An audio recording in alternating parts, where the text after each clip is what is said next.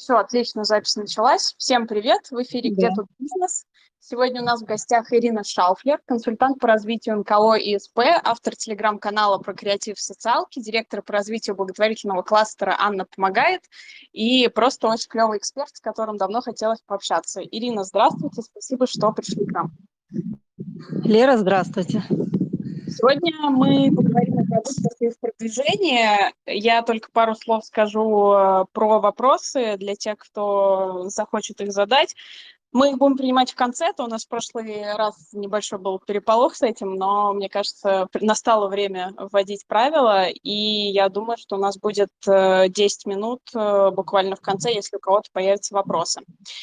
А, итак, э, давайте начнем. Первый вопрос, который меня очень сильно интересует, э, это думают ли вообще э, социальные предприниматели и НКОшки про продукт, как думает об этом бизнес. Потому что чем больше я варюсь в сфере социалки, тем больше мне кажется, что все вокруг, все вокруг часто говорят про продвижение, иногда, иногда про фандрайзинг и, про, и практически никогда не говорят про продукт. А, действительно ли про продукт не думают или это не так?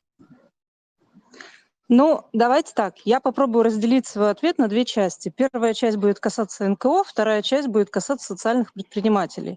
Значит, ну, почему делю? Наверное, это будет всем понятно, потому что НКО это все-таки некая миссионность, да, а СП это чисто бизнес. Единственное, что социальным, социальным, социальной направленностью. Вот, а, на мой взгляд, я в некоммерческом секторе с 2018 года, до этого работала в бизнесе много лет. И, на мой взгляд, а, НКО, многие НКО очень круто научились лечить но абсолютно не умеют продавать. Сейчас попробую расшифровать, что это такое. То есть некоммерческая организация, как правило, ведь она создается для решения какой-то социальной проблемы, да.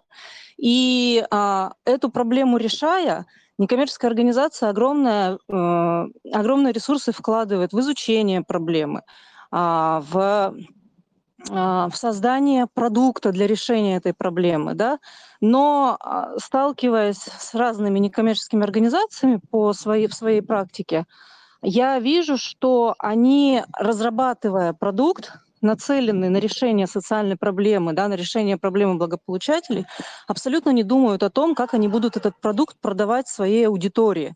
Даже не своей, вообще аудитории, которая потенциально НКОшками рассматривается как а, ресурсная, да, ну, мы, мы просим, чтобы нам а, давали пожертвования, но при этом абсолютно не хотим объяснять, а, зачем нам эти пожертвования нужны и что мы будем делать с этими деньгами.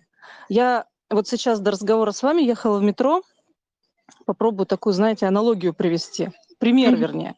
Ехала в метро, и э, рядом со мной сидели друг, на, э, друг напротив друга два парня молодых и разговаривали жестовым языком.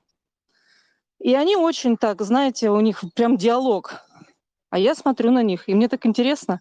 И все смотрят, мне кажется, весь вагон на них смотрит, потому что они очень активно жестикулировали. И вот у меня родилась такая аналогия, что некоммерческие организации – это вот такие, знаете, люди, которые разговаривают жестовым языком о том, что они классно делают, у них классный продукт, у них классно получается решать социальные проблемы, да, у них классно получается а, помогать людям, да, они со своей миссией справляются, но они абсолютно не могут рассказать обычному человеку, о том, чем они все-таки занимаются и зачем они это главное делают. Вторая часть, если мы говорим про соци... моего ответа, да, если мы говорим про социальных предпринимателей, здесь тоже очень интересная штука получается. А, я вот работаю, например, с социальными предпринимателями. Есть у меня а, один проект в работе сейчас. Они а, абсолютно, это, значит, проект ипотерапии, и они оказывают на платной основе услуги а, катания на лошадях а, обычным, ну, здоровым деткам. И вот она мне упорно доказывает, что люди должны покупать просто потому, что у них есть благотворительное направление. И вот mm-hmm. я ей говорю, слушай, ну, не будут люди покупать просто потому, что ты помогаешь там больным детям. Не будут. Люди покупают только тогда, когда твой продукт решает их задачу. Вот только в этом случае. Да, социальное предпринимательство, да, помощь людям, это может быть как конкурентное преимущество. Да, я сейчас чуть позже скажу одно исследование. Сейчас закончу и э, скажу про исследование. Вот, а, то есть а, социальное предпринимательство может быть как конкурентное преимущество, да, э, социальная ответственность, вернее, но как отдельный, отдельный фактор того, что у тебя купят, ну, ребят, нет, так, ну, так работать не будет. А, сейчас про исследования есть, а, я сейчас, к сожалению, не помню, а, какая организация проводила, это американская организация проводила исследования, и они хотели понять, вот что будет, если будут две кофейни рядом стоять, только одна будет а, социальной ответственностью помогать а, каким-то там благополучателям, да, а другая просто коммерческий бизнес. Так вот, 89% американцев сказали, что они будут покупать кофе там, как вы думаете, где? Там, где э, часть прибыли отправляется на решение социальной проблемы. 89% это фактически что это огромная цифра. Представляете? Поэтому я социальная предпринима... Э, вернее, социальную ответственность бизнеса, да, и а, социальным предпринимателям всегда говорю, что, ребят, а, прежде всего продукт, а ваша социальная ответственность это, в принципе, как а, ваше конкурентное преимущество. Вот. Ответила я на ваш вопрос? Да, вообще очень клевое исследование. Будет круто, если вы сможете потом э, его прислать, да, потому что это вот Я тоже найду, из... Да, это одна из историй, которые вот постоянно хочется тоже доносить, что как бы продукт в этом смысле первичен, прежде чем э, что-то продать, нужно понять, зачем это нужно и в чем есть ключевая ценность. А социалка это уже скорее какой-то доп-фактор, там может быть какой-то эмоциональный или просто, ну да, вот как вы правильно сказали про конкурентное преимущество. Ну, то есть, по большому счету, если мы берем, э, берем социальное предпринимательство, то у продукта в социалке э, никакой принципиальной разницы нету от продукта там в текущем коммерческом секторе. Это такая же история там про ценность, э, про нужность, своевременность, там по правильной цене да? и так про далее. Сервис про да. сервис, а, про задачи. Это все всегда как в обычном бизнесе. Поэтому если мы запускаем социально-предпринимательский проект, мы берем любую книжку по бизнесу, по маркетингу, по, по, по стратегии и начинаем ее штудировать для того, чтобы понять, как добавить, как сделать продукт, так скажем, а, востребованный у покупателя. Вот и Класс. все. Здесь как бы никакого секрета нет. Спасибо, спасибо, что вы так думаете и проповедуете это. А, вот, а что касается НКО, э, э, если я правильно вас слышу, то вы говорите о том, что НКО хорошо понимают, как помочь целевой группе, и поэтому, в общем-то, а когда мы донатим, ну, как просто пользователи конкретному НКО, а не там конкретному человеку, например, бездомному на улице, то это более эффективное mm-hmm. вложение, потому что НКО лучше понимают, э, с какими проблемами сталкиваются, ну, там, условно, бездомные, если мы продолжаем эту тему, и поэтому они лучше знают, как ее решить.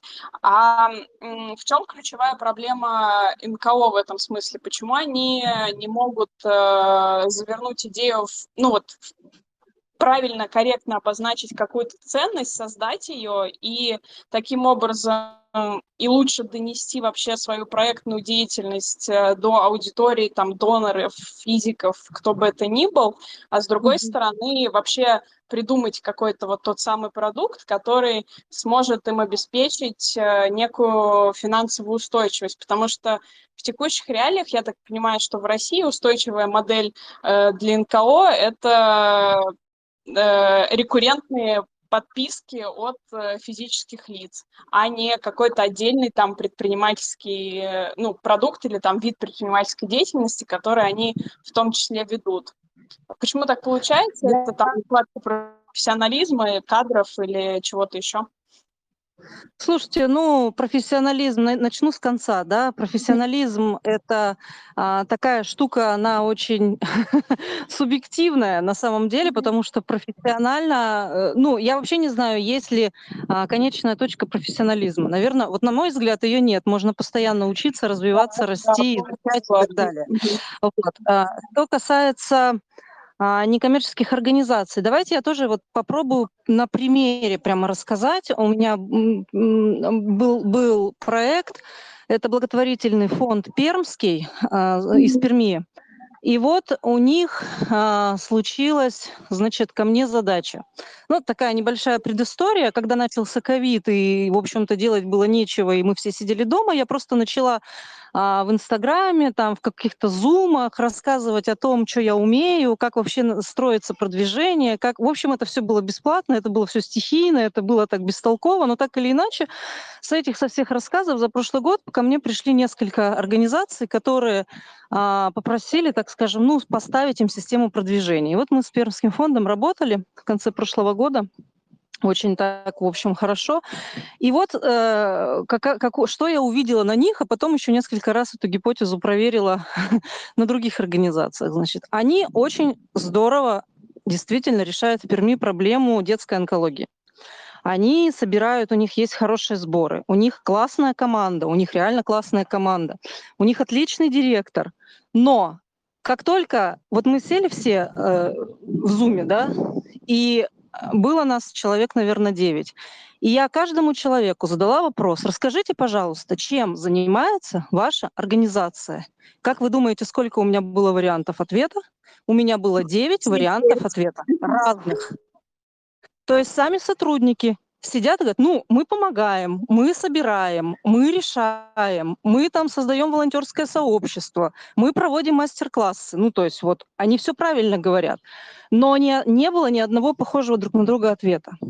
Следующий этап был а, формирование вот этого общего понимания, да, чем занимается их некоммерческая организация. Дальше мы сформулировали это понятие. Мы там то, что, знаете, бизнес-консультанты называют миссией. А, раньше я тоже транслировала вот эту идею миссии, что мы должны с вами эту миссию на зубок. Пока в какой-то момент, опять же, на каком-то тренинге, сейчас немножко отклонилась от ответа, ну, приду обратно, я помню, о чем я начала говорить. А, а, в какой-то момент мне вот эта миссия как-то вот как-то оскомину. А, Мы еще, когда я в бизнесе работала, в научно-производственной фирме, я была директором по персоналу, и мы эту миссию формировали, там сколько-то формировали, в итоге положили в стол, забыли. А, на сайт разместили, и, в общем, потом, когда а, там на аттестации у нас сотрудники проходили, ни один человек мне эту миссию так и не сказал. Дальше веду разные занятия, разные тренинги. Очень мало организаций, которые могут мне сказать свою миссию. Причем у них миссия, знаете, она всегда так. Мы работаем такими штампами для того, чтобы улучшить качество жизни, улучшить там еще что-то, не знаю. В общем, такие набор шаблонов. Вот. И а, в какой-то момент мне пришла в голову идея, а давайте попробуем а, заменить слово миссия на большую или великую идею вашей организации. Вот что вы хотите, да, вообще сделать в этом мире, как вы хотите мир изменить, чтобы этот мир стал лучше. Предположим, у вас есть, не знаю, 100 миллионов долларов, не знаю, 300, сколько вам надо миллионов. Возьмите и подумайте, есть у вас эти деньги, что, что вы измените? И вы знаете, вот тот фонд, с которым мы работали, они реально задумались, что мы изменим, если у нас будет неограниченное количество ресурсов. И мы этот ответ искали два месяца. Ну, то есть мы его основательно искали. У нас задача была а, не просто поговорить, сесть, но мы его нашли.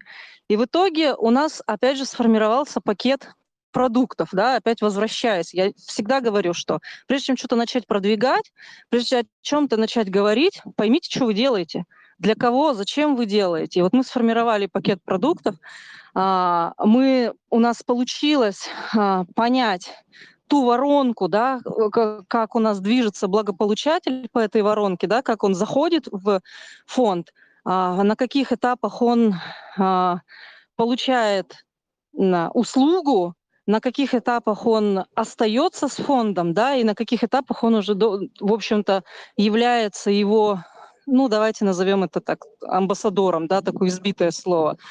А, вот, собственно говоря, мы эту воронку выстроили, и после того, как мы это все так скажем, структурировали хорошенечко, да, у нас появились вообще огромное количество идей успевать записывать по поводу продвижения и по поводу партнерских отношений. То есть вот работая над созданием вот этой большой идеи, над формированием пакета продуктов фонда, формализуя направление его работы, формализуя структурные подразделения фонда, а, как он работает, как движется благополучатель, да, по, по какому маршруту, в какой момент он уже понимает, что он является для фонда а, не просто там а, человеком, которого поставили на сбор, да, а, а другом фонда. Вот, собственно, тогда у нас ну, правда, вот посыпался поток идей, как мы можем это продвигать. Но вот сейчас они работают, я за ними слежу в соцсетях, мы дружим. А, ну да, у них прям партнеры появились, интересно. Такие коммерческие, прям я очень рада. И появилось понимание, они начали, они начали говорить, они начали отдельно, вот в конце там через два с лишним месяца мы встретились, все девять человек сказали, чем занимается их организация. Вот. Это был интересный эксперимент. Вообще, да, очень клево звучит и хорошо показывает разницу между разными типами консультантов. Мне кажется, вот консультант, оно в целом уже такое достаточно, э, такое слово с достаточно негативной коннотацией всегда идет, но э, вот э, мне кажется, хороший консультант это все-таки тот, который может как-то не знаю, иначе объяснить, объяснить так, чтобы, ну, то есть у него ключевая задача это как-то донести до человека, что это все может быть иначе, и вот как должно быть, а не как по учебнику вот это вот использовать вот те самые забитые слова, про которые вы рассказывали, там, про амбассадоров, про, про еще что-то, потому что в конечном счете все э, вот эти вот сложные консалтерские проекты, они все равно базируются на каких-то очень простых вещах, которые просто не знаю, нужно осознать, и вот если ты их понял, то вообще больше ничего по жизни, мне кажется, не нужно, вот нужно им следовать, и все. Как вот вы сказали про учебники для там обычного бизнеса, подходят ну, да. для соцпредпринимателей. А, вы начали говорить э, ну, да. про ваши стримы про продвижение в том числе. Давайте, может быть, э, переместимся в эту плоскость.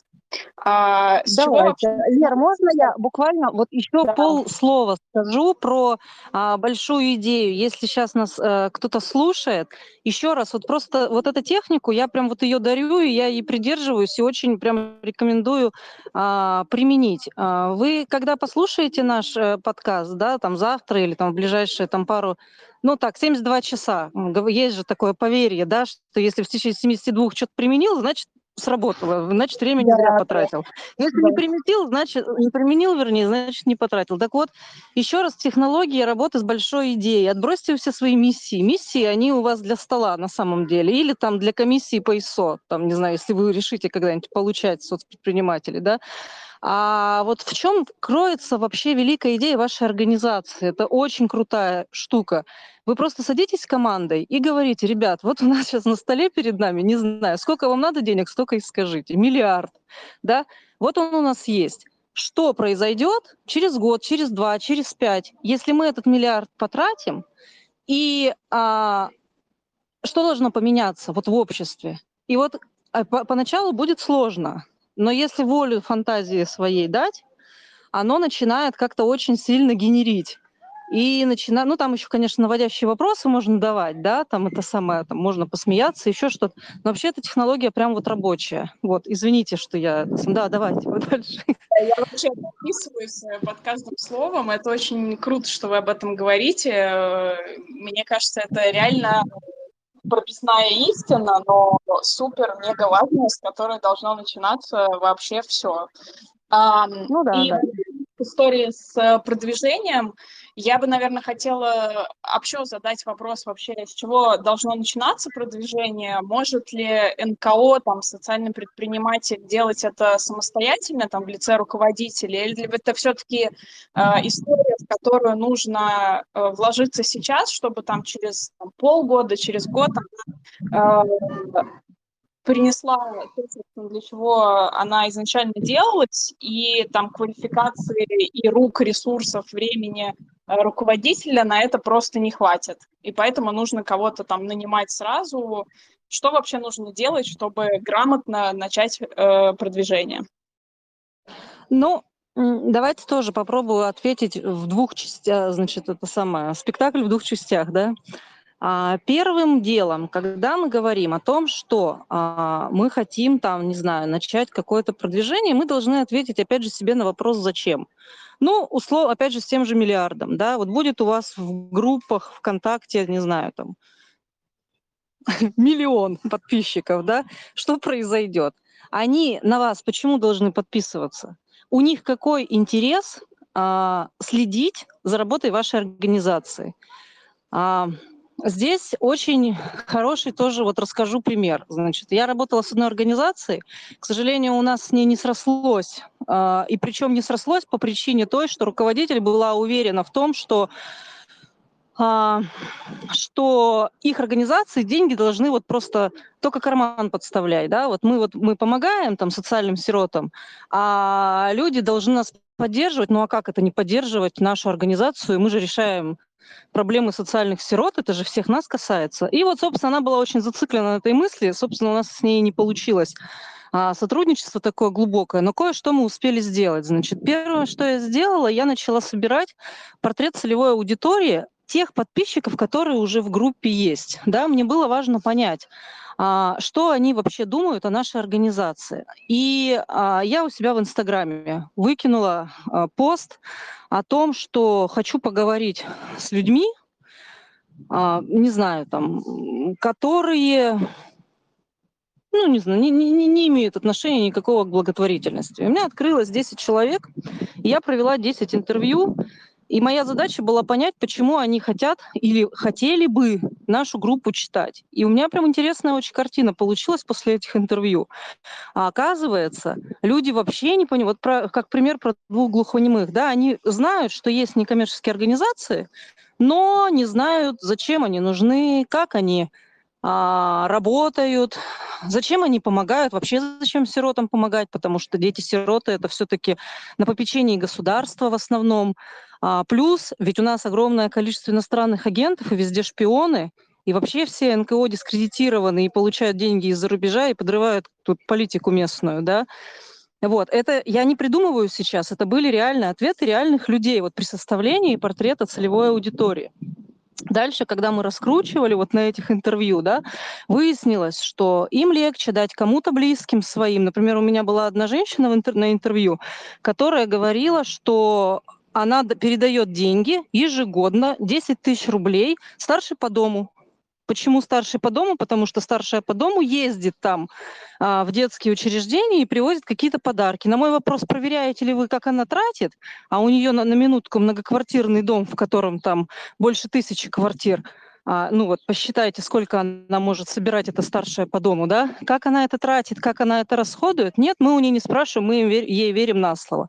И вот такие, вот эти продуктовые, не продуктовые, вернее, такие информационные, целевые интервью помогли мне составить а, картину того, что мы будем писать в социальных сетях. Вот на мой взгляд, это отличная упражнение, так скажем. Это отличный инструмент понимания, как создавать контент-план. Не то, что мы такие классные, да, мы такие замечательные, читайте нас, наши новости. Вот ко мне приходят э, там, организации и говорят, ну, слушай, у нас такой движняк, у нас наши новости.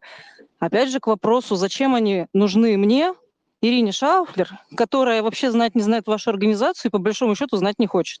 Вот. Здесь вот я, наверное, бы так ответила. То есть сначала понять а, такой, так скажем, вот портрет, да, и понять, что эту аудиторию волнует для того, чтобы эти мифы или там предубеждения, или там, не знаю, развеять.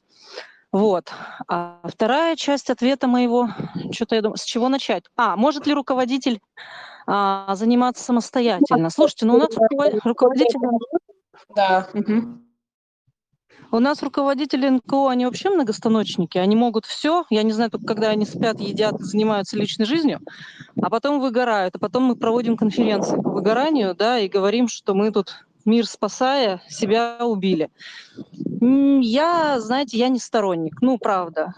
продвижением должен заниматься человек компетентный, который может провести интервью, может составить контент-план, может рассказать о проблеме так, как не может рассказать руководитель.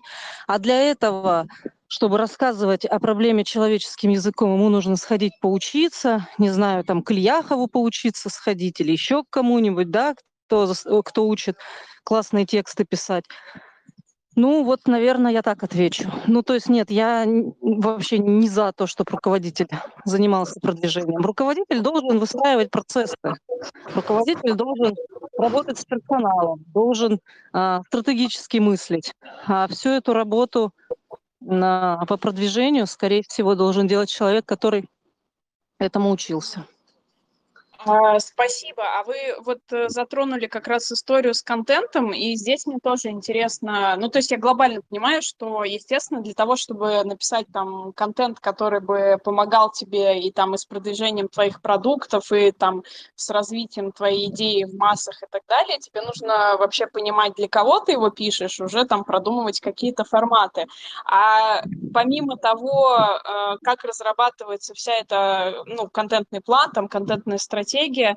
А, чем принципиально отличается, опять же, контент, подача контента у НКО от там подачи контента у, не знаю, там бизнеса, Бизнес. у других вообще субстанций. Есть ли здесь... Я просто объясню, почему я все время пытаюсь вот э, э, нащупать эту разницу, потому что мне кажется, что ее нет.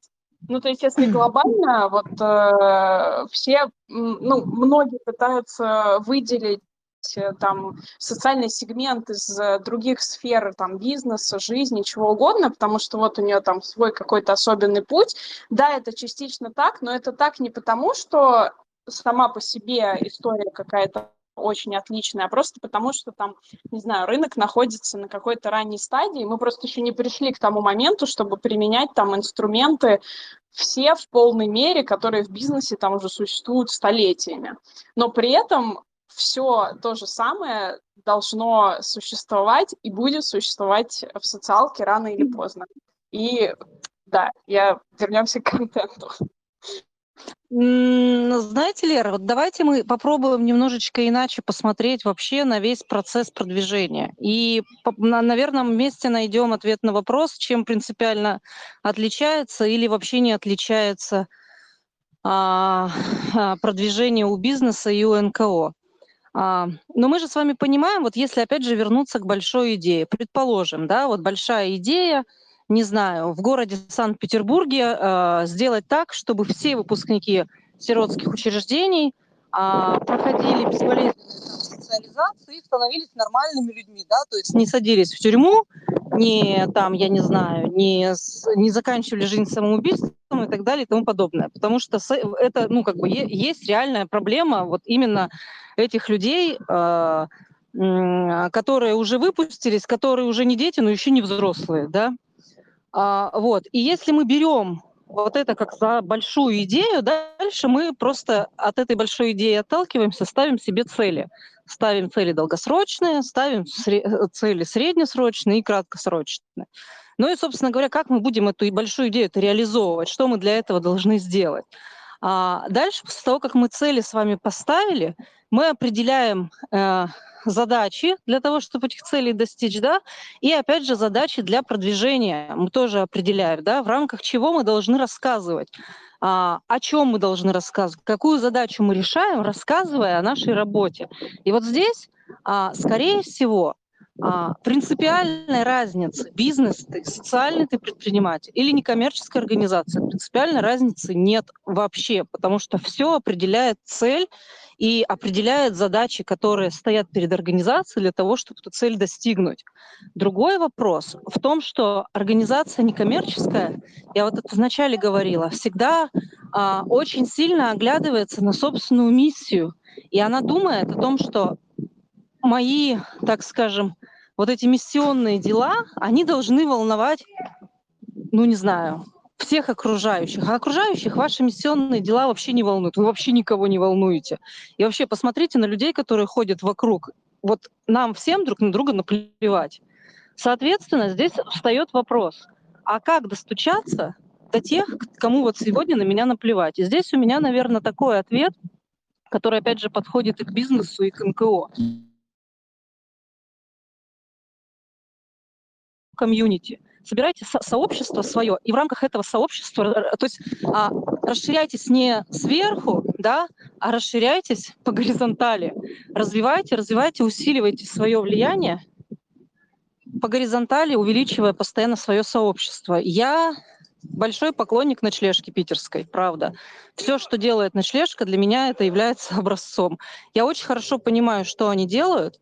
Я очень хорошо понимаю, а, какая у них есть стратегия, да, и какие стоят цели именно перед продвижением. И вот мы как-то, по-моему, в прошлом году была на мастер-классе их фандрайзера, Наталья ее зовут, по-моему, вот, а, и она говорила, что у нас одна из задач была, прежде чем работать с партнерами, мы первые три года не ходили работать к, к большим э, коммерческим организациям. Мы первые три года сознательно набирали сообщество, расширяли, а, в общем-то, э, аудиторию нашу, да, и формировали вот в группу ВКонтакте, у них там больше 50 тысяч человек сейчас, то есть они прям работали над, над, сознательно над пополнением группы, то есть вот они формируют свое сообщество, своих, э, своих людей. И вот здесь, наверное, так же, как и в бизнесе, собирайте своих людей. Вот успех бизнеса зависит от того, сколько людей вокруг вас собрано. Также и успех НКО. И а, второй, наверное, такой, знаете, большой совет. Не надо замахиваться на всю Россию. Опять же, у меня вот была организация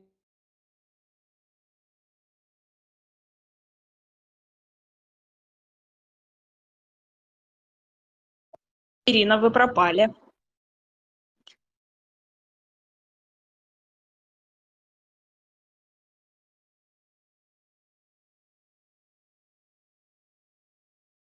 Друзья, пока мы не слышим Ирину, скажите мне, пожалуйста, точнее, поднимите руку, если вдруг э, очень слышно мой вентилятор, и он вам мешает, потому что э, очень жарко, я его включила, но вроде как бы мы с Ириной тестили, и он никого сильно не раздражал.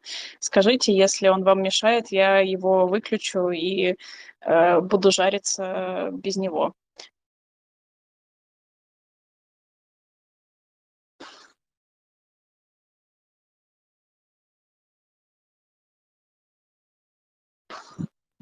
Так, пока Ирину не слышно, но я думаю, что она еще к нам подключится. А, на самом деле я... Лер, Лер, я... Да, Ирина, вы появились. На втором пункте вы пропали, так что после комьюнити вот э, можете вернуться ко второму, во второй части. Безобразие, как это так? Я тут столько наговорила уже всего.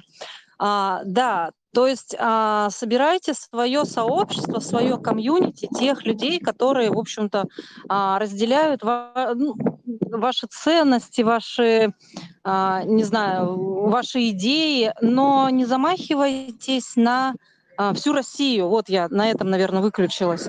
А, у меня была организация, она с Байкала, и когда они ко мне пришли, они сказали, что, слушай, мы хотим, чтобы нас поддерживала вся Россия. У них прямо вот в стратегии было написано стать ведущей э, лидерской организацией в России по спасению Байкала. Я говорю, слушайте, ребят, вот а, Байкал, он находится от меня в пяти тысячах километрах, да, и я понимаю, это красивое озеро, я знаю, что это жемчужина, я знаю все про то, что нужно помогать. Но я не буду помогать просто потому, что не факт, что я вообще когда туда поеду. Ну, потому что есть более важные срочные дела, которые, в общем-то, а, которым нужна я здесь. И мы с ними приняли решение формировать комьюнити, э, так скажем, как это слово сказать, можно я такое по простонародью, возбуждать местное сообщество, да, активизировать на то, чтобы они, а, собственно говоря, ну, формировали с собой сообщество и, в общем-то, поддерживали эти программы. То есть из этого следует вывод, что развиваться, а, и вернее не развиваться, а продвигаться лучше по горизонтали, чем а, большие, там, не знаю, бюджеты впихивать с призывом «пожертвуйте хоть сколько-нибудь». Ну, это, конечно, либо у тебя большой бюджет, и тебе прям жертвуют-жертвуют, либо ты двигаешься по горизонтали и э, потихонечку формируешь своих своих людей собираешь. То есть успех э, некоммерческой организации, как, собственно, и бизнеса, зависит от того, сколько вокруг вас ваших людей. Это, кстати, вообще очень важный комментарий, который имеет отношение и к контентной стратегии, к продажам, и вообще к масштабу да? продукта, который там та или иная организация запускает, потому что э, получается так, что, ну, условно, если для, если брать НКО и если в текущих условиях э, устойчиво можно считать модель, устойчивой можно считать модель, когда э, там определенное количество пользователей донатит на постоянной основе, то вот это как раз и есть то самое там комьюнити людей, которые тебе нужно собрать ну, вокруг и для них тебе как раз и нужно писать контент, а вот все остальные, для которых вот там можно всякие кликбейтовые заголовки делать, чтобы вот один раз в жизни они задонатили на Байкал там или еще на что-нибудь да. пришли, это от тебя требует каких-то доп. усилий, не очень очевидный дает тебе эффект.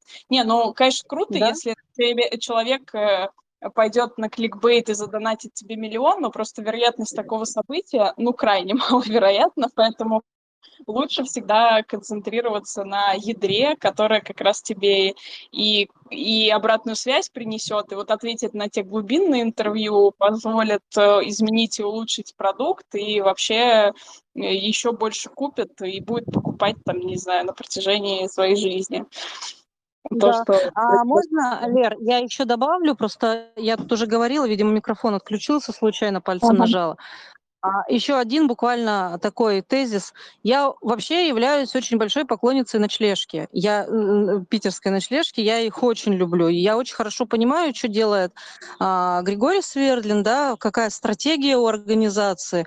Так вот, в прошлом году у них а, был открытый вебинар, их, э, их фандрайзер – делилась и рассказывала о том, как они собирают деньги.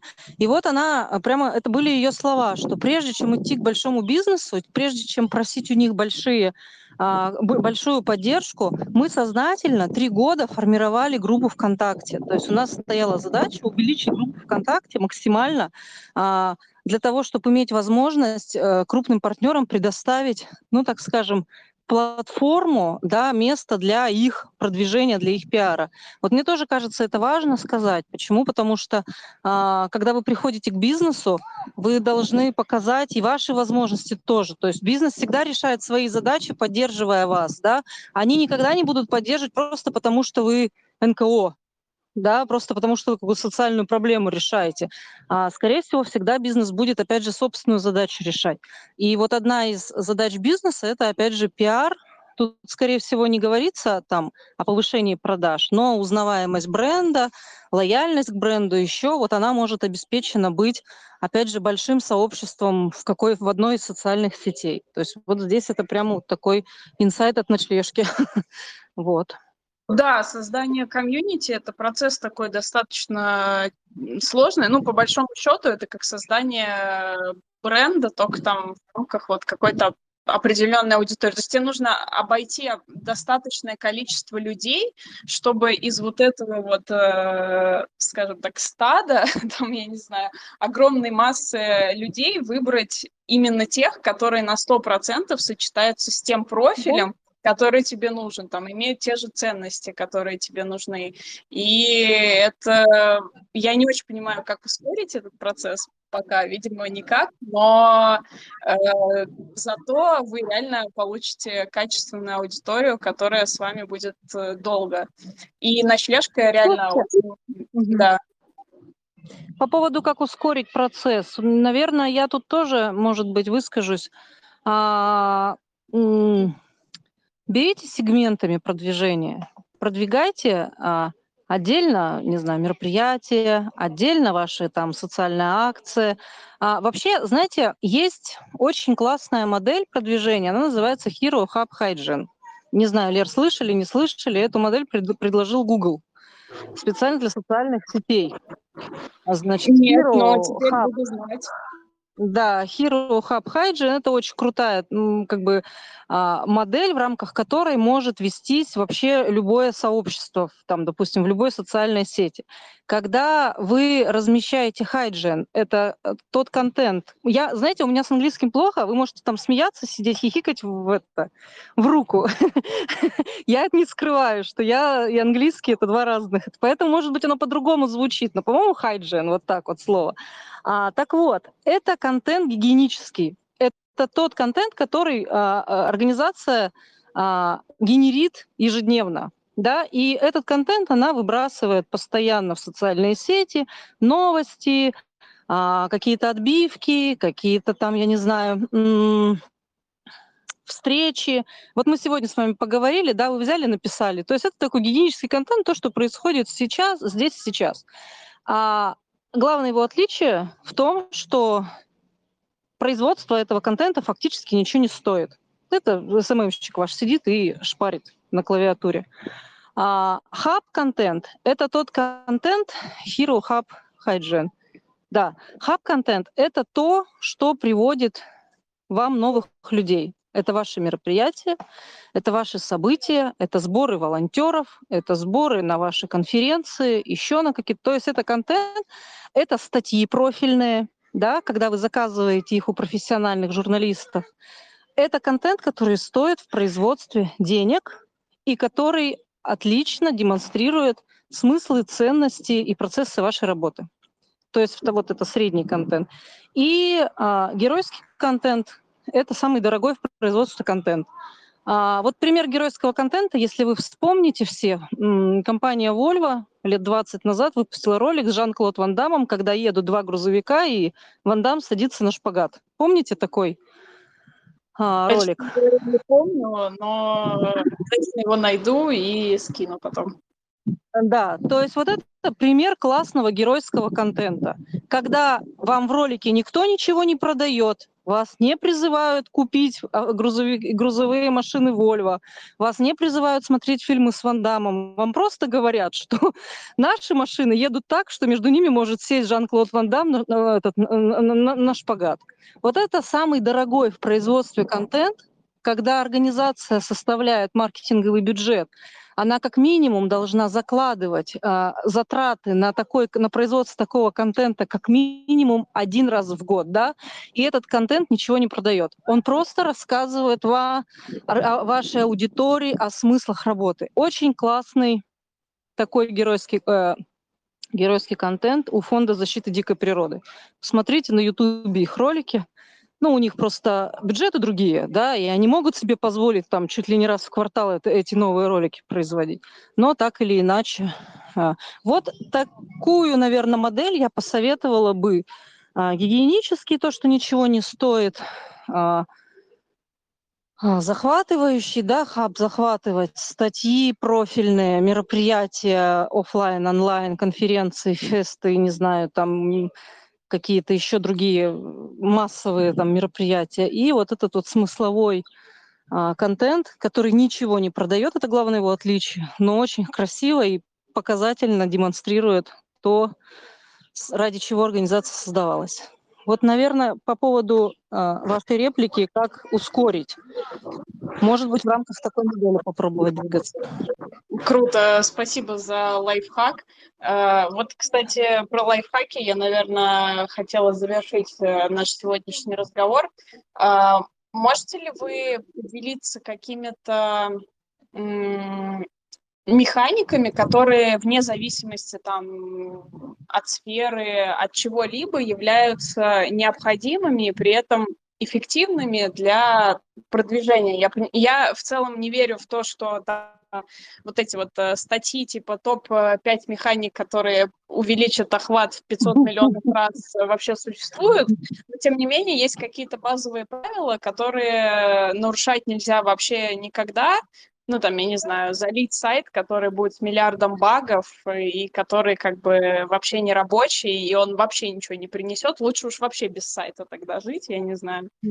А, вот что из этого разряда. Или, может быть, какие-то примеры просто крутых а, акций, пиар-компаний, ходов а, в продвижении, которые, а, ну, кейсы, которые стали успешными там в разрезе какой-то организации на вот вашем личном опыте общения с рынком. Ну, слушайте, ну простые вещи. Когда они запустили большую рекламную кампанию своих, а, а, своих изделий совместно с кофейней, с как кофейней, нет, забыл, с Бейкери, по-моему, с сетью они запустили. И у них прям была очень крутая рекламная кампания социал, социальная, да, которая прям тут, ну, мне они так вот, вот сразу на память они почему-то пришли. А, Давайте, наверное, вот про компании можно, наверное, на моем канале посмотреть. Я, ну, я человек очень порядочный, я не рекламирую свой канал, ну, как бы, но там есть разные примеры социальных этих самых рекламных роликов, компаний и вообще рекламного какого-то продвижения. Я, наверное, вот сейчас про топ-5 лайфхаков расскажу. Можно, Лер, если вы не против? Потому что я вот сейчас так... Да, да, конечно.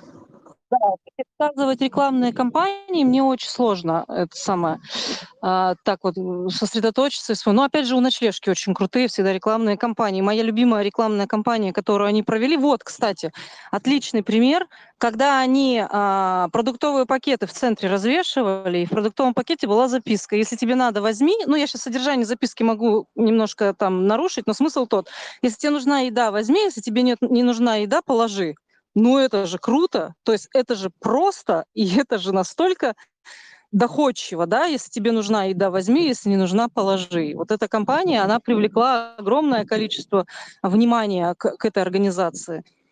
Вот. А что касается пяти лайфхаков, да, прежде э, всего мы должны с вами четко понимать, что мы делаем, и иметь возможность объяснить это в двух, в трех словах ну, одно предложение, максимум одно с половиной. Вот чем занимается ваша организация? Чем проще, тем лучше. На словах. То есть я вот не зря сегодня пытаюсь приводить примеры, да, не говоря там а, учебным языком. Я тоже так умею, но не люблю, потому что всегда хочется, чтобы было а, доступно и понятно. Вот. Второй, наверное, лайфхак – делитесь по сегментам. То есть если вы проводите мероприятия для волонтеров, это один сегмент. Если вы проводите там мероприятие для женщин, это другой, для мужчин третий, для детей четвертый. И всегда а, не смешивайте. Вот а, даже если смешиваете, то не взбалтывайте, так скажу.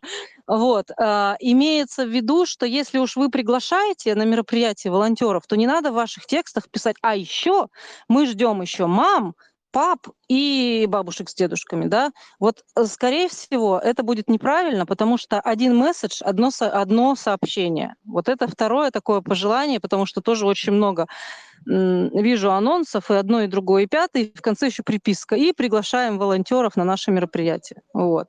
А, третье, наверное, пользуйтесь таргетированной рекламой, но пользуйтесь ей а, не на смысловые ваши ролики, да, а пользуйтесь, а пользуйтесь ей на ваши конкретные действия, шаги. Ну, то есть... А, Сейчас попробую на примере. У меня есть а, клиентка, это благотворительный фонд московский. Они занимаются помощью детям, которые с, а, господи, расщелины верхнего неба. Вот.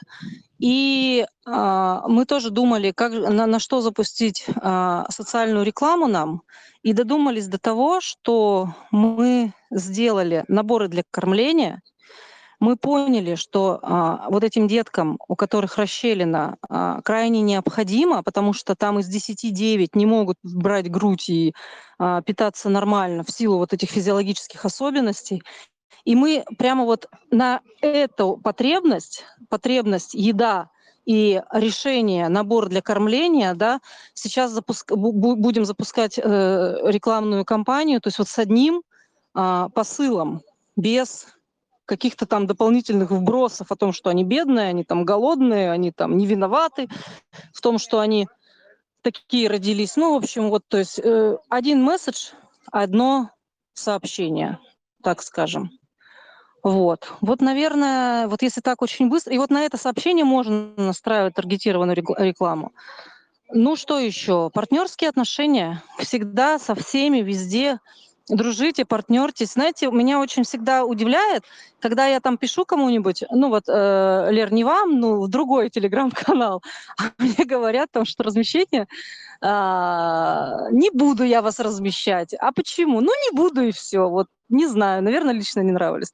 Я э, всегда за партнерство, за дружбу, за любовь и за привязанность друг, ну не привяз, как бы за здоровые отношения, так скажем.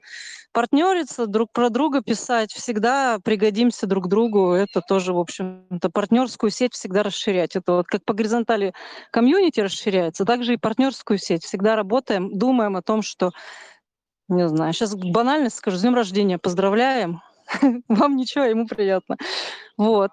Наверное, так. Можно я вот, наверное, на этом остановлюсь? Я вообще очень такой большой фанат своей профессии. Я люблю и могу много про это рассказывать. Устанете слушать. Мне, я, мне кажется, готова слушать вас бесконечно. Я вот, э, мы 50 минут с вами вместе, а я уже готова на какой-нибудь челлендж прослушивания 24 часа в сутки.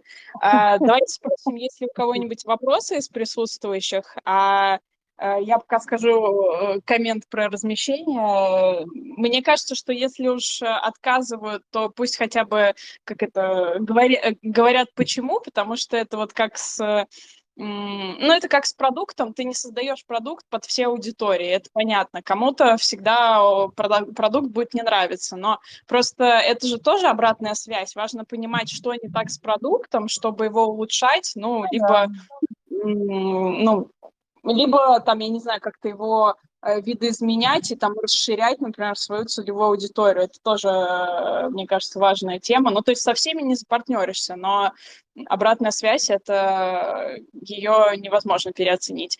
Э, руки никто не поднимает, поэтому я думаю, что мы будем заканчивать. Спасибо вам огромное, что согласились э, поприсутствовать на голосовом чате у «Где тут бизнес?». Мне было очень приятно. Спасибо вам большое. Контент был мега полезный. Я надеюсь, что всем так понравилось, как и мне, и люди будут его еще переслушивать в ближайшие 72 часа. А, вот, и я надеюсь, что мы все проведем э, голосовой чат или, не знаю, напишем пост. Было очень клево. Спасибо вам большое. С вами были «Где тут бизнес» и Ирина Шауфлер. Да, я за любой кипиш, кроме голодовки. До свидания. Спасибо. Спасибо, хорошо.